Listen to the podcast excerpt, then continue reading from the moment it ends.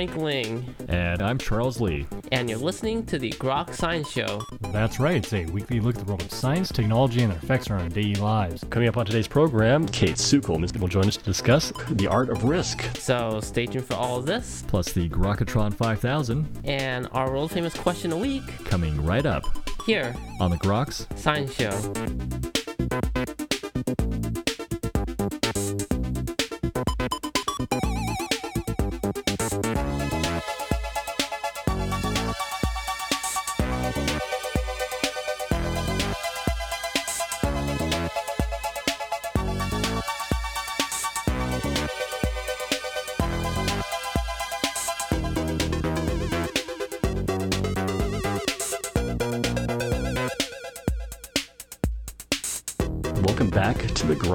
Science Show.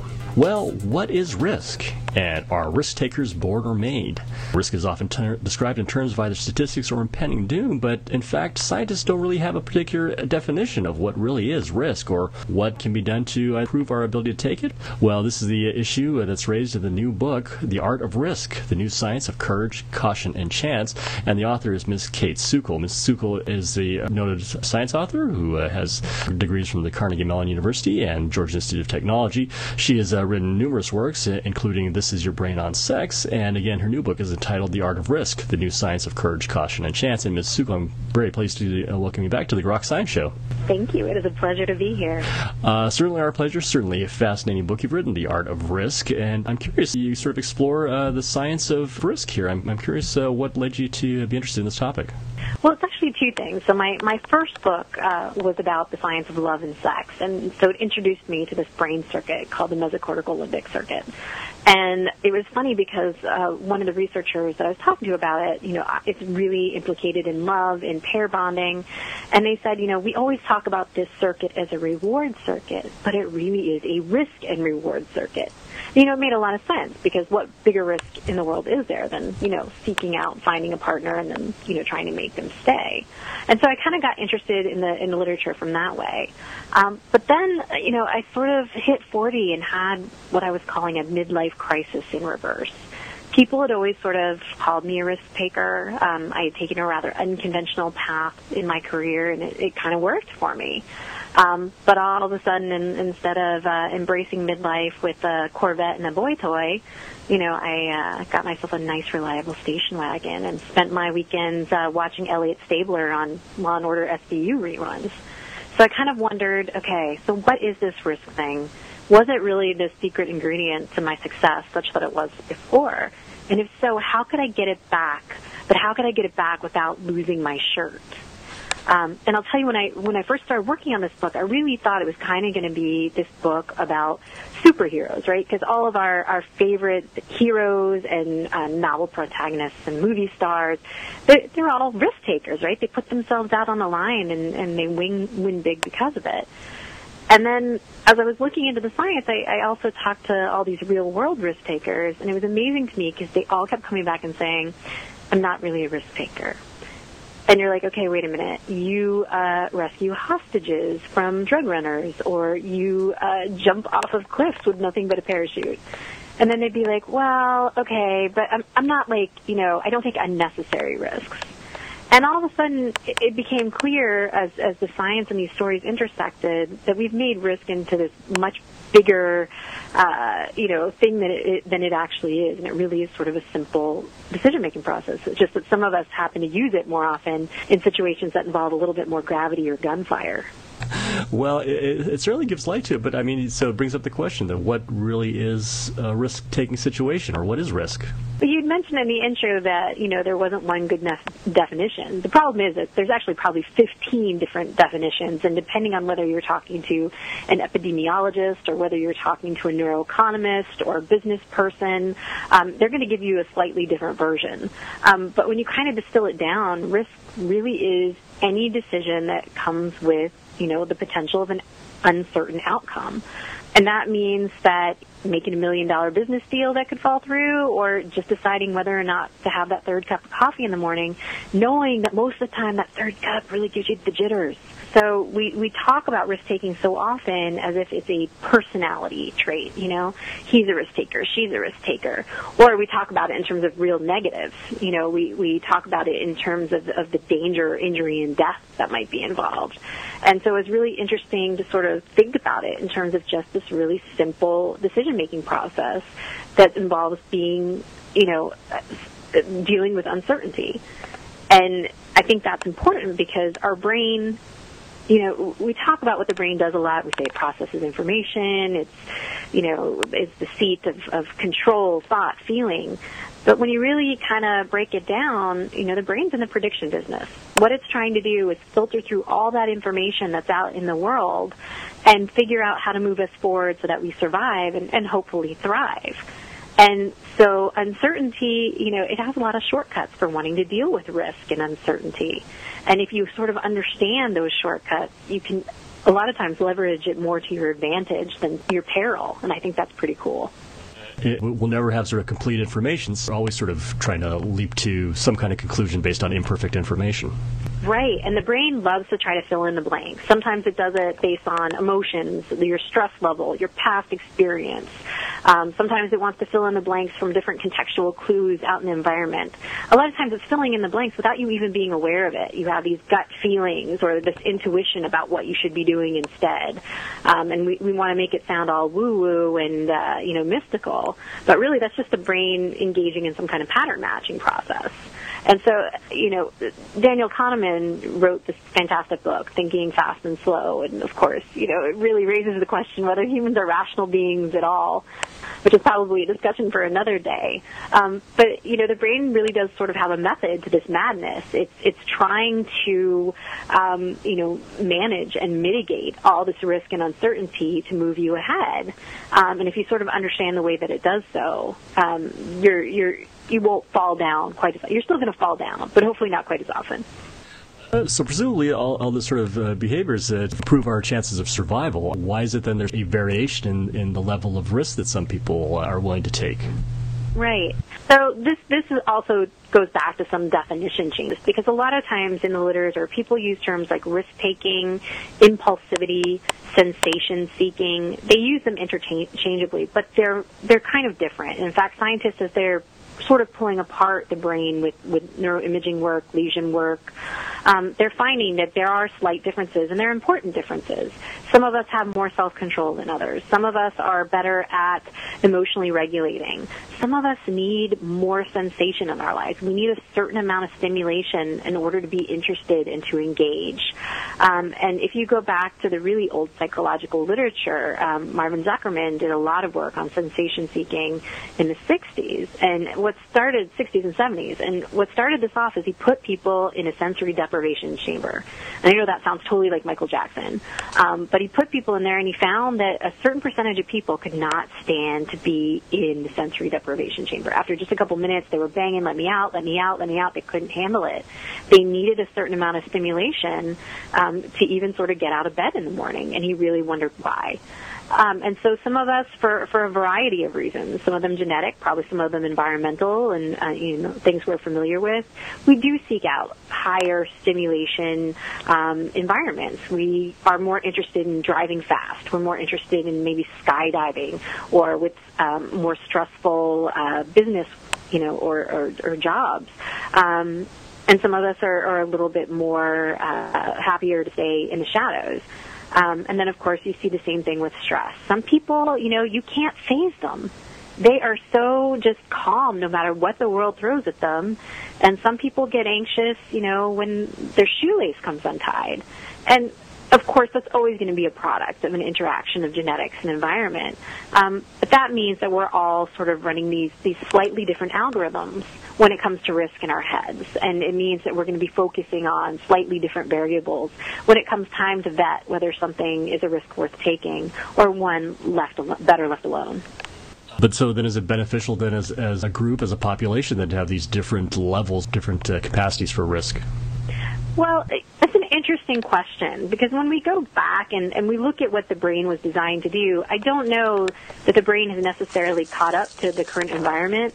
You know, some of these things in terms of stress and stimulation, you can imagine 100 years ago or what, you know, when we were foraging for food or trying to avoid uh, predators, these, these things were really, really important. Um, what does stress and anxiety mean in terms of finishing a final paper or, you know, just trying to impress your boss enough at work to get, to make sure that you get promoted next year? Um, and so I think it's interesting why, how we approach different situations, and it may be that, you know, the, the brain is, is still kind of catching up, still kind of evolving. But I think that there's probably benefits to these things so that we are adaptable, so we can learn um, to survive in, in the environment that we find ourselves in. And of course, so we pass down the right traits to to our children in the future. Indeed. So you mentioned earlier some of the, the science that's uh, gone on in terms of neurobiology of risk. What really is uh, known about that? So it goes back to this mesocortical limbic circuitry, and um, you know, so basically you have two regions of the brain talking to each other, and of course this is an oversimplification. So for all the brain nerds out there, I apologize because I am not doing your beautiful, beautiful circuit justice. Um, but you have the basal ganglia, sort of the brain's reward and motivation centers, and this is, can be kind of likened to the brain's gas. This is stuff that wants you to get out in the world and do stuff so you can get food, sex, money, prestige, all the best things in life. But of course, if we went after all those rewards at the very second that we wanted them, the world would be a pretty inhospitable place. So luckily, you know, this basal ganglia, these reward centers are talking to our frontal lobes. Um, and you can kind of think of that as the brain's brake center. And it's saying that, okay, rewards are good, um, but if not, no, at least maybe not right now. Sex is great, but maybe not with your boss's wife oh, chocolate cake is awesome, but you just ate an entire large bag of M&Ms after breakfast. Um, so it, basically what you see is this intricate kind of dance between these regions that are telling you whether or not to push forward or hold back. And what risk is, is really, you know, sort of those blanks what would be the outcome if you pushed forward for that reward, if you went after that thing that you wanted? What would the cost be, and would it be too great to bear? Um, and so then you have areas like the limbic system, um, the memory centers of the brain, uh, the emotional centers of the brain, all sort of trying to fill in what the the potential outcomes could be. So, how do we assess our own level of uh, risk taking, or uh, how do how do we make the most of risk? Little annoyed with the term mindfulness because I, you know, talk about a woo-woo word. You know, people want to talk about it all the time, but there's such fascinating convergence of evidence in the psychological and the neuroscience communities about sort of self-awareness and self-appraisal and sort of the ability to be able to take a step back and really sort of know the way that you approach different situations. And this is some of the basis for things like cognitive behavioral therapy, um, you know, being able to sort of retrain your brain the way it thinks about negative thoughts or um, getting into certain uh, repetitive, habitual, negative thought processes or what have you. Um, but there's really something about just having an understanding of how you approach the world around you. Are you more of the fly by the seat of your pants kind of person, or are you the person that really needs, you know, sort of a push to get out there?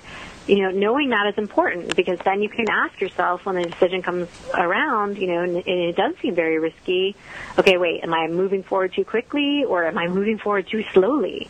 Um, I think that there's a lot to be said for being prepared and experienced. And this was the really fascinating thing to me about so many of the successful risk takers I spoke with in the book. And I, I spoke to a neurosurgeon, a two-time World Series of Poker champion, um, Steph Davis, who's a world-renowned um, base jumper and free solo climber, um, and you know, again, they all kind of said, "Well, hey, I'm not a risk taker." But they know their area in, inside out. So they really do sort of minimize the risk to what you would consider sort of residual risk. And they figure out whether or not that's something they can deal with. But what's funny, um, you know, one of the other people that I spoke with, he actually didn't make the book, but he was he's a firefighter, and um, you know he thinks nothing of you know rushing into these burning buildings and saving people. And he was telling me all these great, crazy EMT stories. Apparently, the real action is in EMT calls because people are nuts, and you never know what you're going to deal with once you walk into somebody's home or into a car accident. Um, but somehow it came up that I had just submitted my taxes And he was absolutely appalled that I would just do TurboTax and not hire an accountant. All of a sudden, this, you know, gruff, brave, you know, firefighter EMT kind of got this squeak in his voice and was like, I can't believe you don't use an accountant. What happens if you get audited? And I think that's also a great example of how we view risk, right? If we're not familiar, if we don't know things, you know, it becomes much scarier than it has to be. And so we look at him, um, you know, and don't think about the fact that he has a decade of training. We don't think about the fact that he really knows his stuff inside and out. And so when the proverbial stuff hits the fan, he can fall back on that training and basically all the best habits. What we see is that guy is willing to walk into a burning building or you know try to uh, subdue uh, a guy who you know has just taken a bunch of drugs and is bleeding in his front yard. Um, but then he turns it around and thinks, "Oh my gosh, you're crazy for doing you know your taxes by yourself." So, so it really is based on kind of what you find normal. I mean, a, a professional daredevil would think nothing of jumping through a flaming hoop, but uh, the average Joe certainly uh, that's a risky thing to do. Right. I mean, I have all these, you know, fantasies now about what Evel Knievel would find scary. You know, is it is it fatherhood? Is it women? Is it, uh, you know, the New York Times Sunday crossword? Um, because that that's really sort of the thing. You know, we we spend we get to know something, and in fact, you know, time study after study is now showing this whopping effect of familiarity on risk. Um, in fact, there was just a study a few weeks ago that talked about risk-taking behaviors as contagious. And while I think contagious is kind of a loaded word, you know, it makes sense if. And you think a very simple example. I grew up in the Northeast near New York City, and even as you know a middle schooler, I took the subway, and I thought nothing of it. People in the city in Manhattan think nothing of it. I mean, obviously there's certain trains at certain times you don't take, but you know, it's a safe, reliable form of transportation. When I tell people now that I live in Texas that I used to ride the subway that way, they are petrified. They think a Metro card is basically an invite to get mugged. Yet you take that same Manhattanite, you know, that one that takes the train all the time, and you put them in a rental car in Minnesota, and then they start to freak out because wait, some of these roads aren't marked. How do you figure out this GPS? You know, it, it just really comes down to what you're familiar with and what you know. Really, in a way, it's it's not so much uh, thinking about the actual act itself, but really our familiarity about it. The question then should be then, how do we deal with situations that are unfamiliar to us in the most effective way possible? Well, you know, I think some of that comes down to that that self awareness and knowing how you you really deal with loads of uncertainty. Um, I think if you can, and sometimes you can, sometimes you can't. Uh, you know, finding doing your homework, talking to people who have been in that situation, trying to figure out what's best and should come next um, that's really helpful. It's being thoughtful and prepared. But of course, the world uh, doesn't always wait for you to be prepared. Um, you know, just the other week I was in Nashville uh, for for a bookstore event. I was sitting in my friend Lori's living room, and all of a sudden a van crashed into the side of her house it's not something you kind of expect while you're sipping wine at 9 p.m. You know, on a uh, Wednesday night, and it, it smelled like a fire was going to happen. We got the kids out of the house, and I think a lot of it really fell back on just staying calm and figuring out what we needed to do next, step by step. Survived that one uh, unscathed. We're glad to hear. yes, we did, and now we have some very funny pictures of a uh, van hanging out of the side of her house. Um, but I, I, you know, I think that's the key. Once you understand how stress can really change the way um, that the brain calculates out risks, um, how it really can interfere with decision making. Once you see how emotion, particularly negative emotions, can do that, um, you have enough self knowledge, I think, to do a little better not all, I mean, I'm not going to say there wasn't screeching involved. There was some screeching, but we managed to get everybody out of the house safely, call the police, you know, we knew what to do, call 911, get things handled. Well, we're running slightly out of time, though. I'm curious, what, what do you think our understanding of risk really tells us how we can really be better risk takers? I think when it comes down to it, big message I hope people take away from the book is that risk taking really is a decision making process, a cognitive process, and not a um, personality trait. I think so often we make risk bigger and badder and scarier than it needs to be. We think it's the stuff of superheroes or you know drug addicts, um, and we think it doesn't affect us. And so I think that once we sort of understand how the brain tries to deal with uncertainty, how um, it makes decisions under uncertainty. You know, we can sort of figure out where we fit into all of this, how we interact with the world sort of at a baseline, and then just kind of move ourselves ahead to do a little bit better um, again, you know, mindfulness, it's, it's, it's a loaded word these days. Um, but time and time again, what we see in the science is that people who are able to emotionally regulate, sort of take a step back, put a decision in context of a long-term goal, people who are not impulsive but are rather thoughtful and prepared, they are the successful risk takers, you know, that we applaud from a distance, that we, we, we really want to be able to achieve what they achieve. And I think it's really important to realize that we see the end result so often. It's either the big, you know, story in the Wall Street Journal about a great business merger, or we see that video of Alex Honnold, um, the free solo climber, you know, just climbing this crazy peaks without ropes. But we don't see all the work that goes into it. We don't see how much practice, how much homework, how much preparation they really had until they get there.